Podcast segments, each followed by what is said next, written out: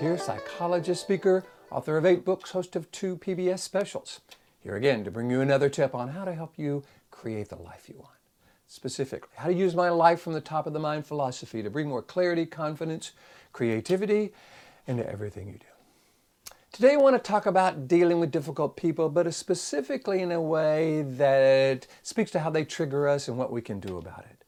Uh, there's a quote that I'm sending out to those 6,000 folks on my quote list. By the way, if you would like to receive one of my favorite quotes each week, along with two or three paragraphs about how to apply that quote to life, all you got to do is go to my website, Bill Crawford, PhD, hit the subscribe button, put your name and email address in there, it's free. And each week I'll send you one of my favorite quotes along with two or three paragraphs about how to apply it to life, along with a link to the video. So this quote is one of mine. It says, if we truly want to become more influential in our experience of life, we need to become more selective with respect to whom we allow in our head. Again, this has to do with difficult people, and this comes up a lot in my seminars. People will tell me, oh man, these people really drive me crazy. These drivers drive me nuts. Uh, these clerks don't give me the, the service I want. It really frustrates me, makes me angry. And that's all very understandable. Matter of fact, the neuroscience behind that kind of explains it. Since we were born, we've been reacting to people, and when that reaction was negative, this middle brain, whose mission on the planet is to keep us alive as a species, had a tendency to respond to it in this very negative way. Because when we were young and people were upset with us, that was almost always a dangerous situation, at least in our mind. And if this happened a lot, then we got triggered a lot, and that sets us up, unfortunately, to deal with difficult people in this very reactive way. The challenge, however, I think is to just look at it from a neuroscience perspective. Again, for those of you who follow my life from the top of the mind philosophy, you know that that's how I like to look at life and becoming more influential in our experience of life. If indeed this middle brain is interpreting difficult people as dangerous when they're really not, then what we want to do is influence that interpretation. In order to do that, we've got to be aware of what's happening and why it's happening. So if we can get really clear that the reason we respond to certain types of difficult people is because this middle brain is interpreting them as dangerous, then that can be very helpful because then we can decide, okay, are they truly dangerous? You know, if we're talking about some driver who isn't driving the way we want them to be, or some clerk that doesn't give us the service we want, that's really not dangerous. We've experienced it as annoying and frustrating, but not really dangerous.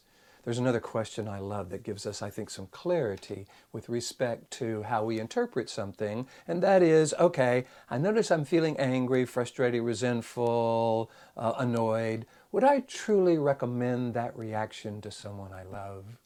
You know, hey, here's a good way to react to drivers on the freeway. Just yell at them and get them. And then we have you noticed we don't just yell at them. We we think about them over and over and over. We carry them around with us in our head. Unfortunately, that has a tendency to trigger adrenaline, noradrenaline, cortisol, messes with our blood pressure, our heart rate, our immune system, really kind of messes with our health. In other words, at that moment, we have just made this person the most important person in our life because we're letting them live in our head. We're letting them trigger uh, chemical reactions in our body that not only don't serve us, but reactions, frankly, that we wouldn't recommend to someone we love. So I suggest we begin to recognize that sometimes we can't always control our first thought, but we can certainly influence the thoughts that come after that.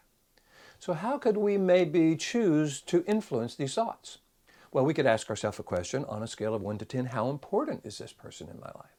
If the answer is zero or not at all, we could say, okay, then how do I normally deal with someone who isn't important? I don't give them a second thought. I don't run them over and over in my head or go talk to somebody about them or tell them a story about them or kind of carry them around with me for the rest of the day or the rest of the week or rest of my life. So what I suggest we do is become more purposeful with respect to that first thought. Is it a thought we want to feed? Is it a thought we want to change? Would we recommend this thought and this reaction to someone we love? If so, terrific. If it's a dangerous situation and we need to either fight this situation or flee from it in order to be safe, hey, that makes perfect sense. That's what the middle brain's for.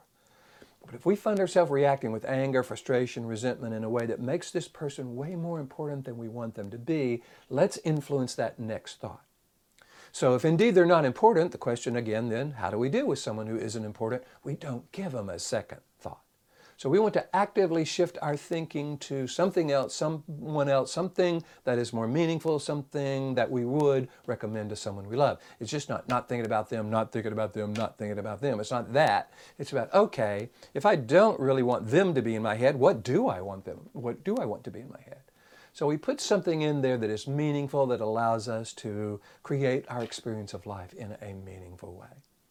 There's a quote that I've used in the past about uh, someone jerking your chain. How do you keep people from jerking your chain? Don't give your chain to jerks. Let's not let someone who isn't important to us live in our head. I've heard that live in our head rent free. That's another way of looking at that. If we truly want to be influential in our life and in the lives of others, let's make sure we're coming from that influential, purposeful, aware brain and make purposeful, influential choices that we would recommend to someone we love. Frankly, life is just too short and too precious to give our attention to those who don't deserve it. Hope this is valuable. Hope you're enjoying the videos. I'm having a great time bringing them to you. If you do, please hit the like button. You know, share them with your friends. You can get my podcast on iTunes and pretty much anywhere you get a podcast. This is the uh, audio version of this. I love for folks to be able to take it, use it, share it with their friends. That means a lot to me. So if this is working for you, feel free to do that. In the meantime, here's to you, bringing more clarity, confidence, creativity to everything you do.